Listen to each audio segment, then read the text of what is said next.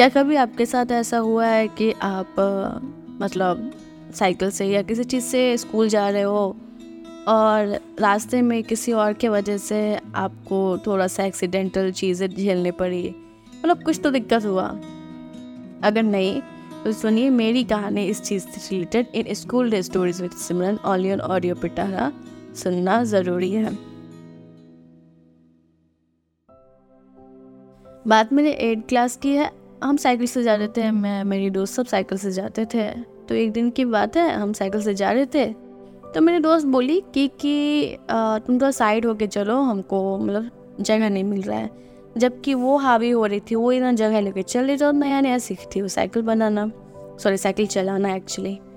उसके बाद हमको क्या था, हम बोले कि हमको भी जगह दो, हमको भी चलाना है, ये वो, मतलब फिर बहस हो गया। फिर कुछ नहीं, हम लोग घर मतलब स्कूल पहुंच गए। फिर हम स्कूल पहुंच गए, हम लोग साइकिल जहाँ लगाना था वहाँ लगाए। उसके बाद जब वापस आ रहे थे, देखे कि मेरे साइकिल का कोई किसी ने पंचर कर दिया मेरा साइकिल। आई वॉज शॉक्ड कि मैंने साइकिल किस तरह पंचर किया, क्योंकि कॉलेज कैंपस में आकर के कौन ही साइकिल पंचर करेगा।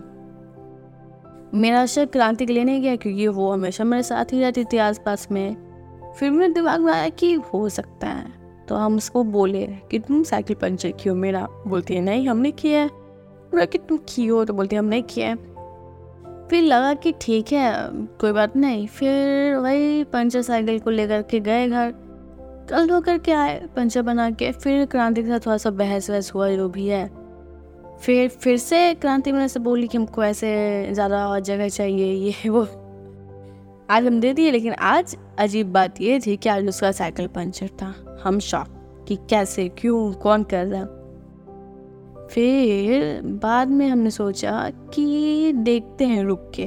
तो अगले दिन लंच में आकर के हम लोग ना वहीं पर रुके हुए थे स्टैंड के पास, और देखने चले थे कि हम लोग का ही साइकिल कौन ऐसा पंचर कर रहा है। फिर पता चला कि हम लोग के साथ जो लड़की आती थी साइकिल से, एकदम शांत रही थी, किसी को किसी से मतलब नहीं रहता था। हम लोग झगड़ा करते थे, वो चुपचाप रहती थी, वो पंचर करती है। फिर क्या था, दोस्ती तोड़ दी उससे।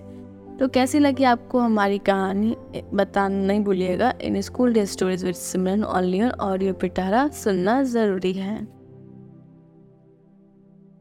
ऐसे ही इंटरेस्टिंग पॉडकास्ट और ऑडियो स्टोरीज के लिए सुनते रहिए ऑडियो पिटारा। ऑडियो पिटारा सुनना जरूरी है।